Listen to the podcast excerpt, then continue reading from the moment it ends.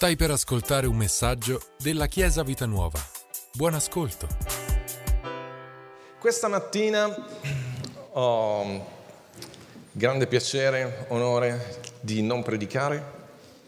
Sapete che noi amiamo eh, dare voce a coloro che stanno, stanno crescendo, sono cresciuti nella Chiesa e, e ascoltare, imparare anche da quello che i nostri fratelli, le nostre sorelle stanno realizzando nella loro vita, come Dio sta parlando loro. E quindi io questa mattina scenderò, mi metterò a fianco al Pastore Micchio, al mio quaderno con gli appunti, e lo dico sempre a coloro che predicano, non, non è il quaderno per mettere i voti, è proprio un quaderno dei miei appunti che poi in settimana, come tutti voi, andrò a rileggere, a rimeditare e a considerare quello che Dio ha preparato per, per noi questa mattina.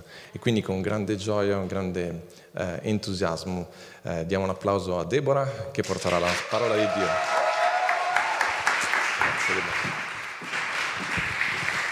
Deborah. Buongiorno Chiesa, buongiorno, buongiorno a tutti, anche a chi ci segue da casa. Mi stavo già dimenticando la mascherina, non so se avrei potuto predicare tutto il tempo, a un certo punto probabilmente sarei svenuta. Comunque va bene. Buongiorno a tutti, è bellissimo essere qui oggi e vedervi da questa parte. Eh, siete bellissimi, anche voi da casa, sicuramente sarete bellissimi anche voi.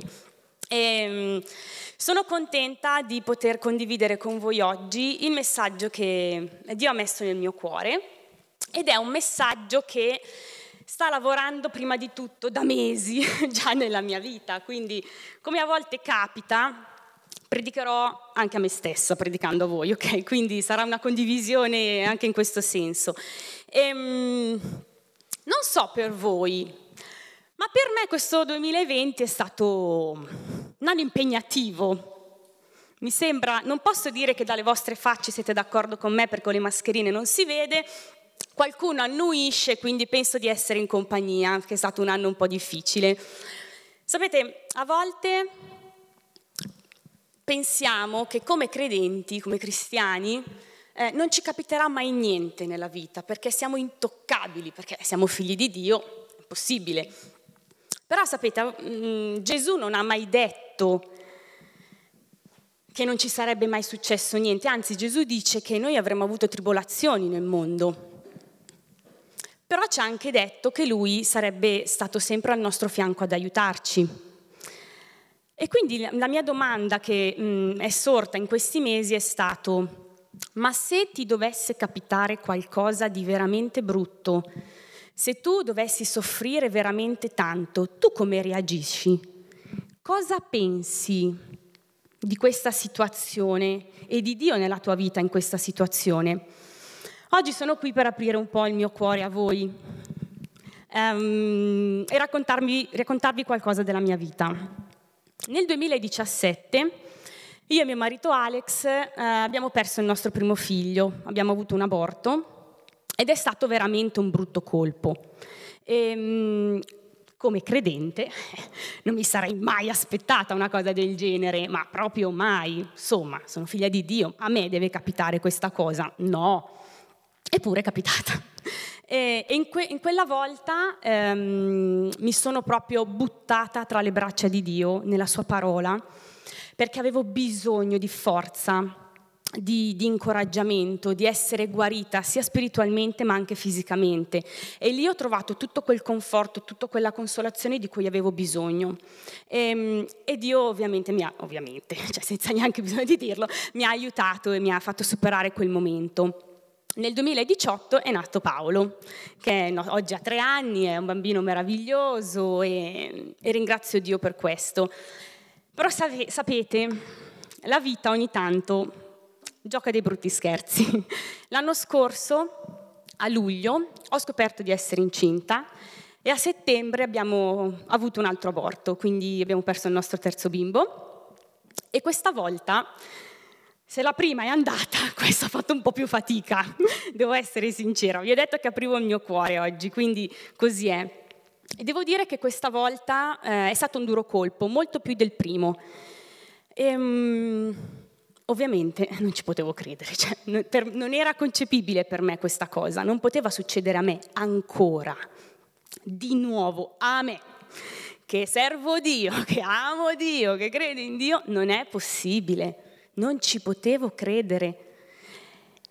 E, e questi erano alcuni dei pensieri che mi bale, vi risparmio gli altri, erano solo alcuni dei pensieri che mi balenavano nella mia mente. Ehm... Oggi avrei dovuto avere un cuore, finto ovviamente qui, ma non ce l'ho, quindi facciamo finta di avere un cuore. Ed è come se in quel momento si fosse aperta una ferita da cima a fondo nel mio cuore e spiritu- spiritualmente avesse smesso di battere. Questo credo sia l'immagine migliore che ho, ripensando a quel momento. E, e riuscivo a pensare solo a due cose. La prima, perché Dio? La seconda, adesso mi devi aiutare a rivedere te come un Dio buono, perché io adesso faccio un po' fatica, faccio un po' fatica a vederti così. E, tra là, e poi mi sentivo in colpa perché provavo queste cose verso Dio, quindi era tutta un po' un, una confusione, momentaccio. Quindi oltre a provare queste cose mi sentivo anche in colpa perché le provavo. E, beh, oggi sono qui senza una risposta ai miei perché, sarebbe troppo facile, sarei voluta venire qui con una risposta ma non ce l'ho al perché, però diciamo che in questi mesi ho vissuto sulla mia pelle mh, delle cose, delle situazioni, delle vittorie che voglio condividere con voi oggi e prego veramente che possano aiutare voi nella vostra vita, in quello che magari dovrete affrontare. E voglio toccare cinque punti, se no poi mi perdo. I, i punti aiutano, ok? Se mai un giorno dovesse, i punti aiutano. Punto primo, prenditi il tuo tempo, ma non perdere troppo tempo. Una persona molto saggia, che ringrazio Dio di avere nella mia vita, mi ha detto, è normale quello che tu stai provando, vivi il tuo lutto. Non c'è niente di male nel vivere il lutto se serve. Io in quel momento ero un subbuglio di emozioni, ero arrabbiata, ero delusa, mi sentivo da sola e mi sentivo tradita. E quindi avevo bisogno di vivere queste emozioni al cento per cento, perché a volte non lo si fa perché si ha quasi paura di affrontarle, perché non si sa poi che Come, cosa succede dopo? Io ho chiuso la mia bocca per due settimane e mezzo, davanti a Dio io non ho parlato, però vi posso assicurare che Dio è sempre stato al mio fianco. Io non lo volevo ascoltare, no, non, no, ero troppo arrabbiata e quindi ho chiuso la mia bocca per due settimane, ma io so, perché conosco il cuore di Dio, che Lui ogni volta che io mi sedevo, perché adesso vi racconto i primi incontri, dopo queste due settimane vi racconto i primi incontri con Dio come erano, no? Perché a un certo punto ho detto ok, basta, diamoci una, una rinquadrata. Mi sedevo a capotavola in cucina sul mio tavolo, di, no? Mi sedevo, gambe incrociate, braccia incrociate, broncio. Aprivo la Bibbia, piangevo, gridavo, urlavo, chiudevo la Bibbia, ciao, me ne andavo. Questo è durato qualche, bah, forse una settimana, una settimana e mezza, però era già qualcosa, no? E io però sapevo che Dio era seduto lì con me e che non mi aveva abbandonata. Ero io che stavo prendendo le distanze, però sapevo che Lui era lì. Un'altra, ovviamente, i salmi sono diventati i miei grandi amici in questo tempo, quelli tragici, tipo il Salmo tredici, che parla di angoscia estrema, perché sapete, è proprio vero che la parola ti aiuta nell'affrontare quello che tu vivi e ti capisce. I salmi mi capivano perfettamente, erano proprio le mie parole scritte, perché questa non è stata scritta così, è stata ispirata dallo Spirito Santo e Lui sa che corde deve andare a toccare, ti capisce molto bene. E quindi quel salmo ormai è, consum- è usurato, diciamo. E, e quindi ho, ho, ho avuto un, un'altra conferma che la parola veramente ti cura. Ti capisce veramente, Dio ti capisce veramente. E, um, un'altra cosa però che mi è stata sempre insegnata è va bene prenderti del tempo, però arriva un certo punto in cui tu devi reagire, non lo farà nessuno al posto tuo e il tempo che tu perdi oggi non te lo ridà più nessuno. Efesini cinque sedici dice: riscattate il tempo, non perdete tempo. Va bene vivere il tuo lutto, va bene vivere la tristezza, ma a un certo punto devi darci un taglio e se non lo fai tu non lo farà nessuno.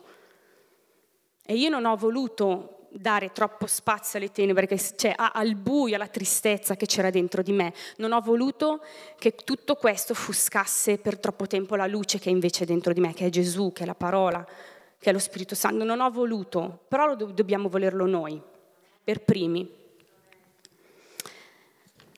Secondo punto, metti via l'orgoglio.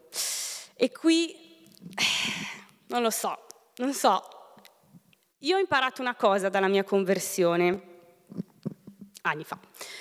Se non sai da che parte girarti, se sai, perché tu lo sai nel tuo cuore, che stai per fare una stupidaggine, se non sai veramente più cosa pensare, chiedi aiuto.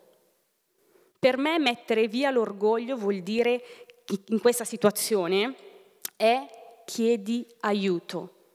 Non succede niente.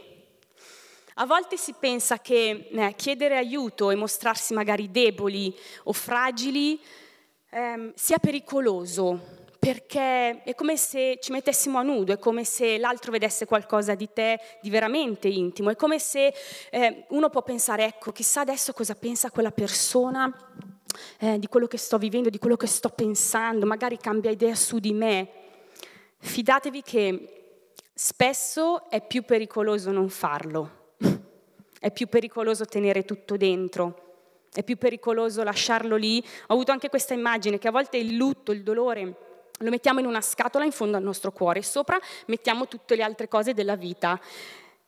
Ma se questa scatola sotto non è stata sistemata bene, queste scatole cadranno prima o poi e quello che c'è in quella scatola salta fuori e farà più male perché tu pensavi di averlo superato, invece no. Se invece la metti a posto, allora sopra potrai costruire tutto il resto. E, e quindi io sono andata dai miei pastori, ho votato il sacco e sapete cosa ho scoperto? Che non ero l'unica a provare quelle, ad aver provato quelle emozioni, quelle sensazioni, e questa cosa mi ha consolata tantissimo perché mi ha fatto capire che non ero da sola, che c'era qualcuno che poteva capirmi. Sono andata dalle persone che, di cui mi fido, che so che mi, che mi conoscono da anni, e mi sono confidata con loro, mi sono fatta aiutare e ho scoperto che era tutto a posto, che non ero sbagliata, che non c'era qualcosa che non andava dentro di me. Siamo umani, le emozioni ci sono anche per essere vissute e per essere affrontate bene. Ehm, sempre riguardo all'orgoglio, in una recente predicazione Pastore Micchio ha detto che nel nostro cuore, sul trono del nostro cuore, bisogna mettere la cosa più importante, che è Dio. E io ho deciso in questa occasione di non mettere sul trono del mio cuore il mio dolore, la mia sofferenza, quello che mi era successo, io, io, io, io. Io ho deciso di mettere Dio. E questo ha fatto tutta la differenza. Ha fatto tutta la differenza. Ho messo Dio come padre, ho messo anche il mio servizio per Lui, il mio servizio per la mia Chiesa, per le persone intorno a me. Ho scelto questo. E devo dire che mh, le predicazioni di questi mesi, la lode di questi mesi, sono stati per me una, un grande aiuto, una grande forza, una grande benedizione. E Chiesa, io vi incoraggio veramente a non darla per scontato, perché è un tesoro veramente prezioso. Amen. Terzo passo, ricordati del tuo passato. Una delle prime volte che mi sono davanti, messa davanti a Dio dopo, questo che era, dopo quello che era successo, e dopo aver pianto, essermi babababà, tutte quelle cose, è stato ricordarmi dei miei cinque anni, trentacinque anni ormai, e ehm, pensare a tutto quello che Dio ha fatto per me.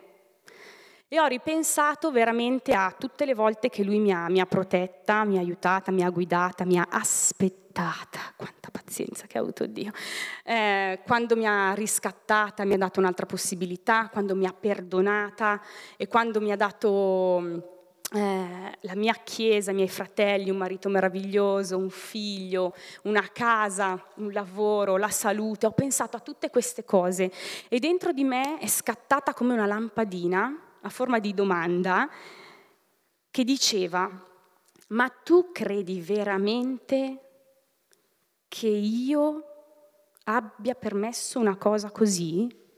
Tu credi veramente che sono stato io?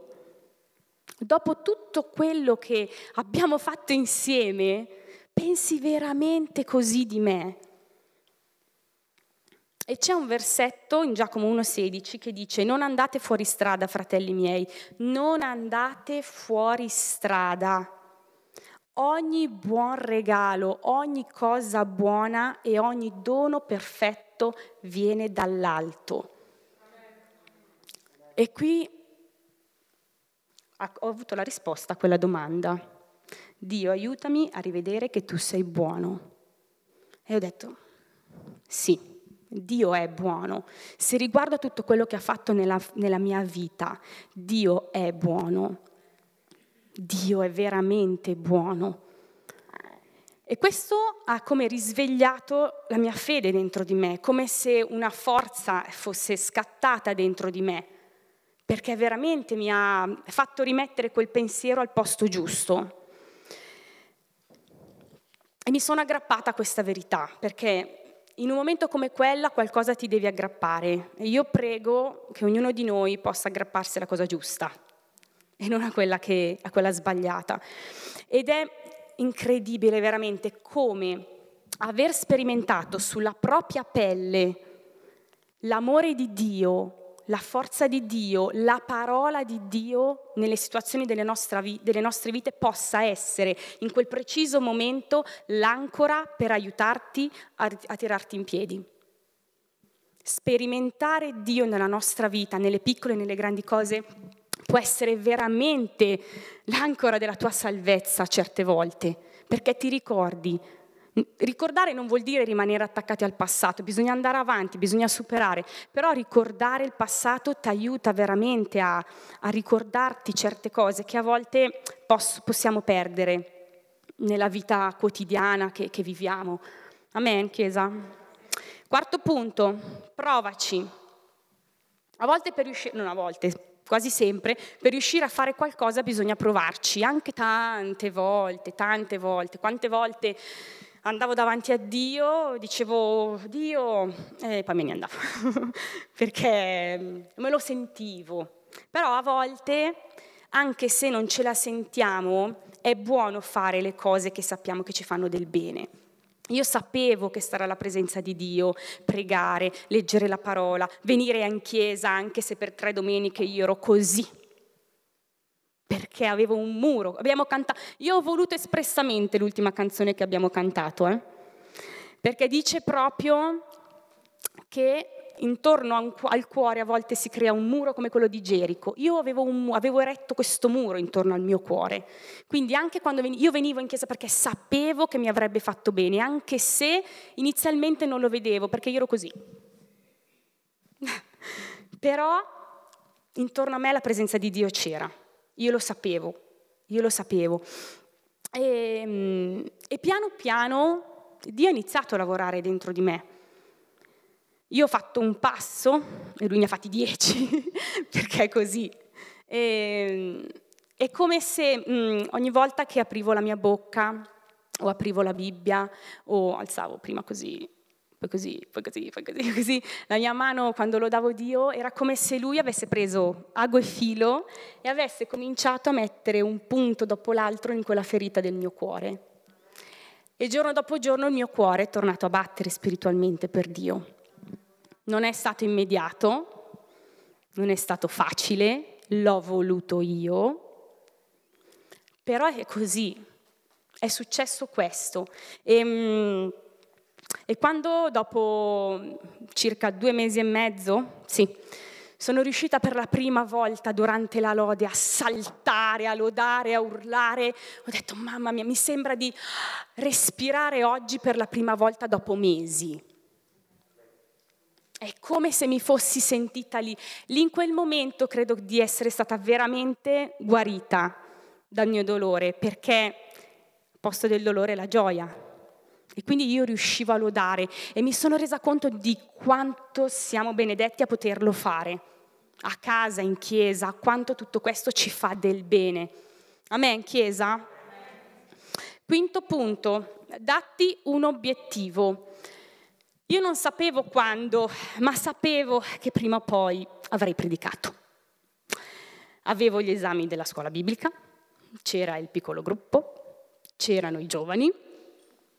E voi direte, mamma, eh, quanta roba, gloria a Dio, gloria a Dio, perché avere degli obiettivi ti fa dare una mossa.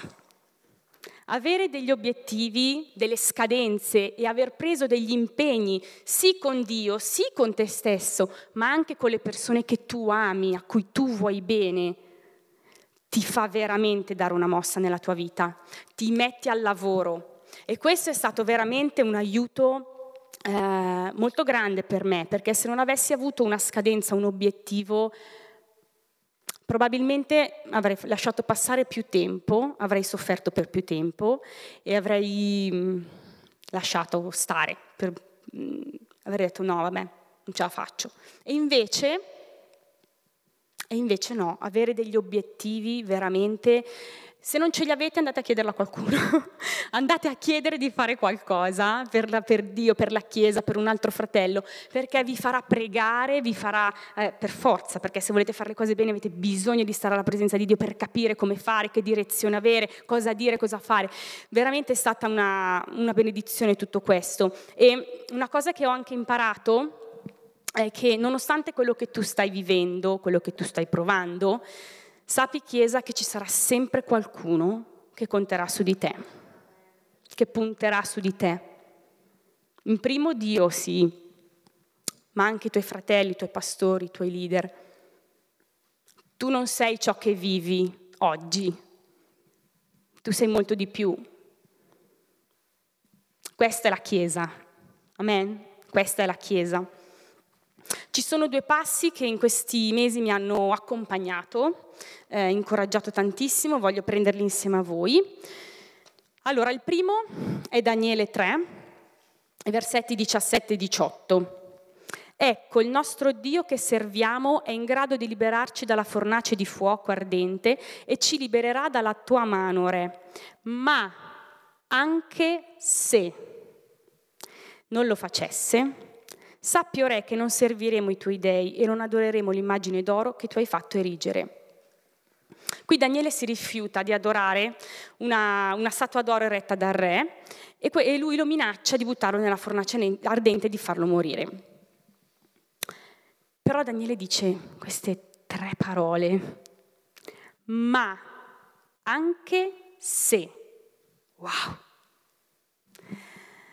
Anche se non va come vuoi tu, anche se non va come dovrebbe andare, come ci si aspetta che debba andare, noi come reagiamo?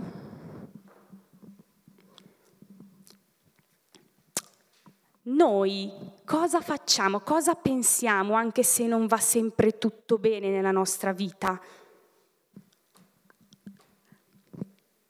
Dio è un Dio buono e non manda la sofferenza nella nostra vita, perché Dio è un Dio buono.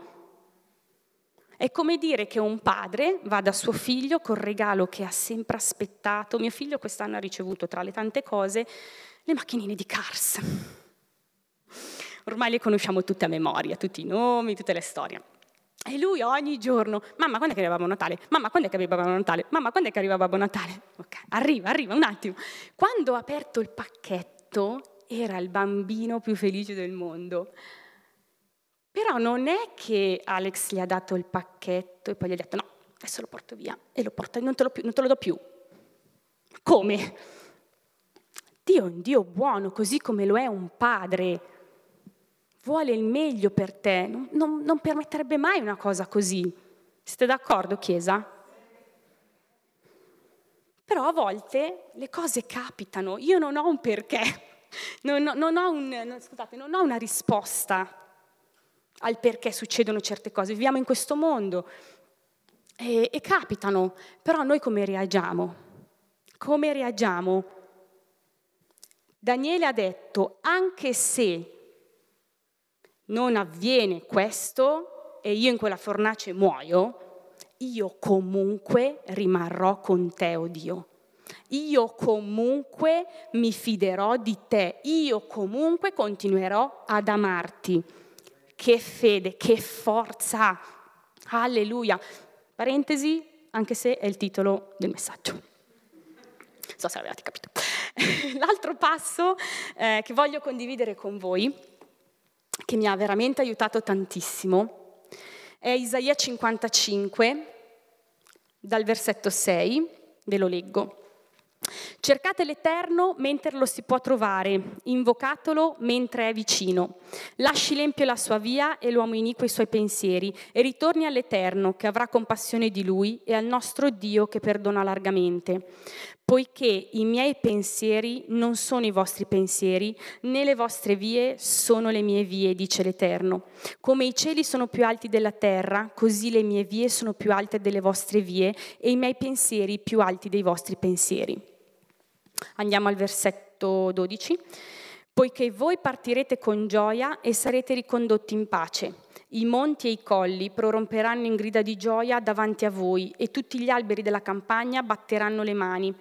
Al posto delle spine crescerà il cipresso, al posto delle ortiche crescerà il mirto. Sarà per l'Eterno un titolo di gloria, un segno perpetuo che non sarà distrutto. Il versetto sei mi parla molto, mi ha parlato molto del non perdere troppo tempo con quello che stai provando, con le tue emozioni naturali, ma fai la cosa più intelligente. Cerca Dio perché è lì, è a fianco a te, lo puoi trovare e si fa trovare. Cerca Dio, cerca la sua presenza, la parola dell'anno è proprio questa. Cerca Dio perché è il tempo quello, non di crogiolarsi nel tuo dolore, ma cerca Dio, cercate prima il regno di Dio e tutto il resto poi vi verrà dato. Il versetto sette è stato uno schiaffo per me, perché dice proprio lasci l'empio la sua via e l'uomo iniquo i suoi pensieri e ritorni all'Eterno che avrà compassione di lui e al nostro Dio che perdona largamente. Io ho pensato cose di Dio, che era colpa sua, che lui non c'era stato, e io ho dovuto chiedere perdono a Dio per questi miei pensieri. Sono andata da Dio e gli ho chiesto scusa, ho detto scusa papà se ho pensato questo, io non lo credo veramente, ero arrabbiata, ero triste, ma io credo che tu sia un Dio buono e Dio perdona, ha perdonato cose più, più gravi. E, e lui mi ha aiutato a rimettere a posto i miei pensieri. Non c'è niente di male. Il per chiedere perdono a Dio penso sia stato tra i primi passi importanti che ho fatto in questi mesi per quello che avevo pensato, perché se rimani con l'idea che Dio non è un Dio buono, un Dio lontano, sarà difficile riuscire a entrare alla sua presenza e ricevere. E quindi ho veramente messo a posto i pensieri e ho chiesto perdono. È stato proprio una cura, un altro punto nel cuore, nella ferita del mio cuore. I versetti otto e nove ho fatto fatica, li leggevo, sapevo che dovevano dirmi qualcosa, ma ho fatto così fatica a capire cosa Dio mi voleva dire. Poiché i miei pensieri non sono i vostri pensieri, né le vostre vie sono le mie vie, dice l'Eterno. Come i cieli sono più alti della terra, così le mie vie sono più alte delle vostre vie e i miei pensieri più alti dei vostri pensieri. Queste parole mi hanno fatto capire che non potevo capire il perché e il per come. Mi hanno, mi hanno aperto gli occhi sul fatto che anche se io in questo momento non capisco, Dio sa. Dio conosce, Dio vede quello che noi stiamo vivendo, non se lo dimentica. In Cristo Gesù farà giustizia e riscatterà le nostre vite al tempo giusto. Questa, co- questa verità, questo concetto è come se avessi, avessi in mano le armi a com- per combattere, per capire, perché volevo... È come se in quel momento le ho messe giù e ho detto, ok, io non capisco, però tu sì, tu sai, a me basta questo. A me basta sapere che tu sei, ci sei nella mia vita, n- non, non ti perdi niente. A me basta sapere questo. E, e veramente è stato mm, di grande aiuto questo, questa parola. E la parola stessa dice che Dio ha pensieri di bene e non di male per noi. Vuol dire che Dio ha dei progetti, ha dei pensieri, ha dei programmi meravigliosi per la nostra vita, non cose brutte. E questo è stato un balsamo, anche questo, un altro punto nel mio cuore, piano piano. Amen, Chiesa. Amen. Il versetto dodici dice, poiché voi partirete con gioia e sarete ricondotti in pace. Quando lodiamo io guardo Giorgetta, è la mia ispirazione nella lode. Mamma mia, lei salta, lei si vive la lode fino in fondo. Amen. Fai bene, Giorgetta, è così che si fa. Bra- Bravo Manuel!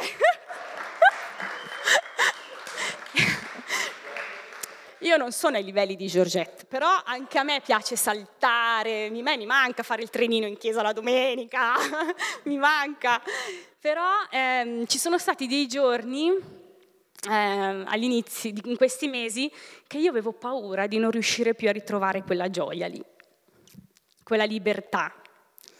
E ho detto no, è una delle cose più belle che si può fare, quella di lodare Dio, di saltare Dio, di essere liberi alla sua presenza.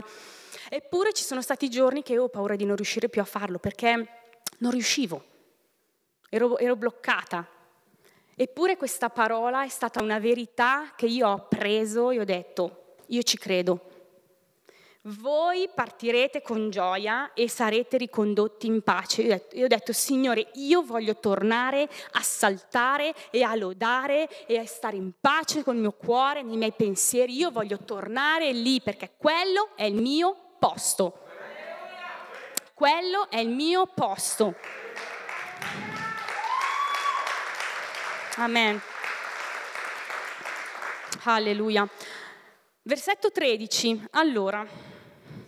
Ho fatto la stalker, Micchi lo sa, Pastore Micchi lo sa, in queste settimane ho inseguito un vivaio e vi ho portato il ciprezzo e adesso dopo, te lo dico io Erika, eh, e il mirto.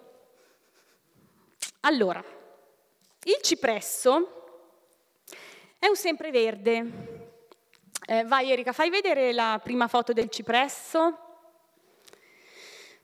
Allora, intanto vi racconto. Allora, è un sempreverde, cioè lui è sempre verde, lui è sempre così, ok? Sempre bello, verde, rigoglioso, in ogni stagione. Può vivere centinaia di anni e i suoi frutti sono le pigne, sono delle pigne che vivono anch'esse un sacco di anni, veramente tante tante. Ci sono diversi tipi di cipresso. Uno di questi è il frangivento, perché... Viene messo così, uno a fianco, vengono messi uno a fianco all'altro per proteggere un terreno, un campo, un prato, una casa, quello che è, dal forte vento, perché sono molto flessibili e forti. Poi abbiamo il mirto, questo è un rametto, ovviamente questa, vai Erika, non è la stagione del mirto. Questi sono i, fi- i frutti dal quale si fa il mirto, il miele anche, mille foglie, e questi sono i fiori, no scherzavo. Comunque sono fiorellini molto bianchi, molto carini. Ehm, il mirto è un cespuglio, ok? Ed è ehm, una, della, una delle sue caratteristiche è che eh, è molto profumato, ha un profumo buonissimo ed è, adesso inizia la lezione di quark, ha una forte attività pollonifera. Non chiedetemi dettagli per favore, grazie, non sono botanica. In soldoni, ah, è una delle piante che ha la maggior capacità di riprendersi dopo, per esempio, un po' sgranata, vabbè, eh, dopo per esempio un incendio. Lui riesce a riprendersi molto in fretta. Eh, quindi mi parla proprio di una grande for- for- voglia di vivere, no? Nel versetto tredici Dio dice: al posto delle spine crescerà il cipresso, al posto delle ortiche crescerà il mirto. Cosa mi, di- cosa mi ha detto? Cosa ci dice oggi Dio con questo passo? Che dove ci sono le spine e le ortiche, dove c'è il dolore, la sofferenza, cresceranno cipressi e mirti. Con Dio al nostro fianco, con Gesù nel tuo cuore, quello che Lui ha fatto sulla croce per te, potremo affrontare qualsiasi vento forte nella nostra vita e avremo tutte le carte in regola per rimanere in piedi e per proteggerci come fa il cipresso, per proteggere il nostro cuore, per proteggere la nostra vita, per proteggere la nostra famiglia, perché non diamo per scontato che se una persona in una famiglia soffre, inevitabilmente quello che quella persona vive viene rispecchiato su tutta la famiglia.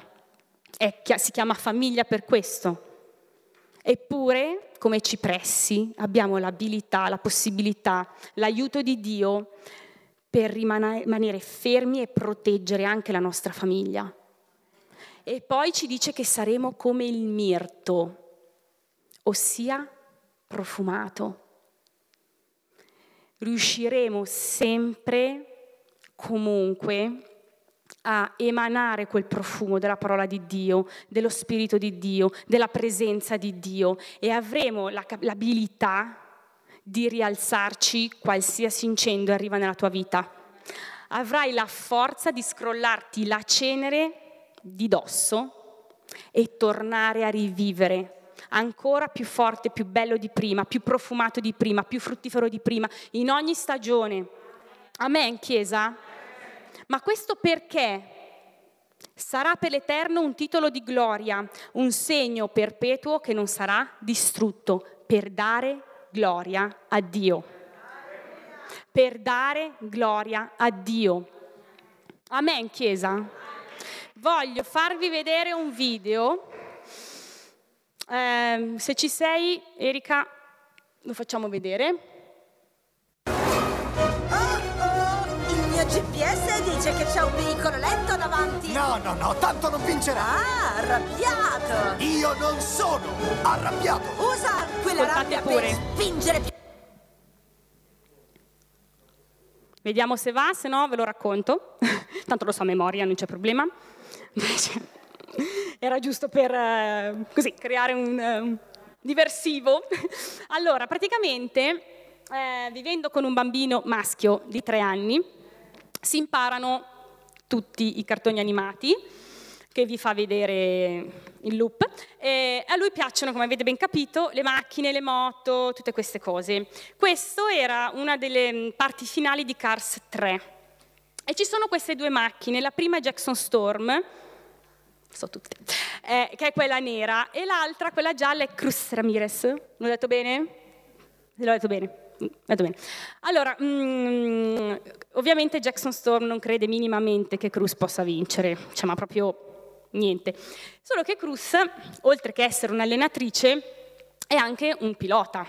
Quindi si vede proprio che sono una dietro l'altra e lei fa di tutto per distrarlo e per cercare di superarlo. Ma lui dice: no, tu non mi supererai perché tu non sei un pilota, tu non ce la puoi fare questa volta a vincere questa gara. Ma lei lo sorprende, si infila a destra, lui la spinge contro me. Cioè, io so, cioè, capite? Cioè, quante volte l'ho provvisto? Eh, lui lo spinge contro, spinge questa macchina gialla contro il muro, ma lei fa una mossa inaspettata, si dà la spinta sul muro e fa una capriola, lo supera e lo batte e vince.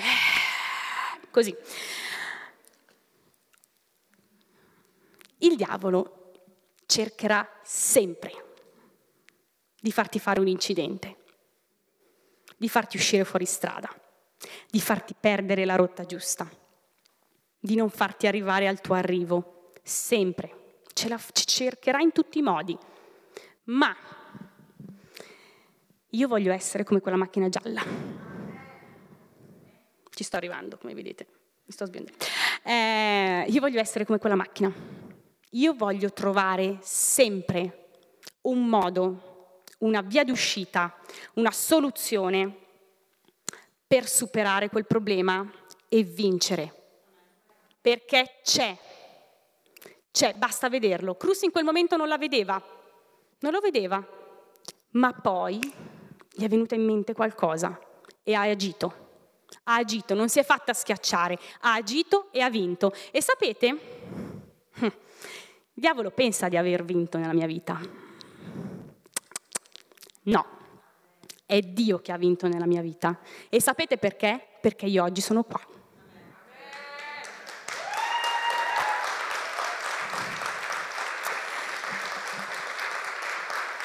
Abbiamo cantato che Dio può fare tutto, abbiamo cantato che Lui vince su tutto. È così. Dio ha vinto perché io sono qui oggi, non sto dubitando dell'amore di Dio, io sono qui oggi a dire ancora che Dio è buono. Io sono qui oggi a dire ancora che mi fido di Dio. Io sono qui oggi a dire ancora che seguirò Dio, servirò Dio sempre, comunque, tutto, per tutta la mia vita. Ha vinto Dio, ha vinto Gesù che è nel mio cuore, ha vinto quella croce, non ha vinto il diavolo, no, no. Amen, Chiesa? Possiamo lodare un po' Dio, ora? Pensate anche a, a Gesù nel Getsemani. Per me Gesù... è l'esempio più grande e perfetto di estrema fiducia in Dio, qualsiasi cosa accada. Lui era figlio di Dio, perché ha dovuto subire tutto questo? Per noi, qui la risposta c'è, a questa domanda. Però, quanto si è fidato Gesù di suo padre? Nonostante tutto, anche se... io ci sono, io non mi tiro indietro. Gesù non si è tirato indietro, ha continuato a credere, ha continuato a cercare la presenza di Dio fino alla fine. E che vittoria, che risurrezione, che vittoria per Lui e per noi. Le tue vittorie possono essere le vittorie dei tuoi fratelli. Aiuto. Noi sappiamo che Dio, anche da, da qualcosa di brutto che ci può capitare, può trarre del bene. E io credo fermamente in questo. Credo fermamente in questo. E credo che io, io che sono qui oggi, non è grazie a me. No, no. È grazie a Lui. È grazie a Lui che ha tratto del bene un insegnamento importante per nella mia vita e che ho avuto l'onore di condividere con voi. E Dio può trarre veramente da qualcosa di brutto qualcosa di meraviglioso. Amen. Voglio che mentre lodiamo adesso possiamo chiudere i nostri occhi e ripensare a quello che avete sentito oggi. E, non so se avete, se state vivendo un lutto, una sofferenza, o avete vissuto e non l'avete mai affrontato e c'è ancora qualcosa di irrisolto, uno di quei punti da mettere a posto. Io prego veramente che possiate in questo tempo e in questa settimana a casa ripensarci e, e rispondere a quella domanda, ma anche se, e rispondere: io ci sono, Dio, io ci sarò sempre. Ci vorrà del tempo, dovrete lavorare, nessuno lo mette in dubbio, è così. Però prego questo per voi, Chiesa, per le persone a casa, per le persone qui, io prego questo, e ricordatevi che Dio è buono. Grazie per averci ascoltato. Rimani aggiornato attraverso i nostri canali social. Ci trovi su Facebook, Instagram, Spotify e sul sito w w w punto chiesa vita nuova punto org.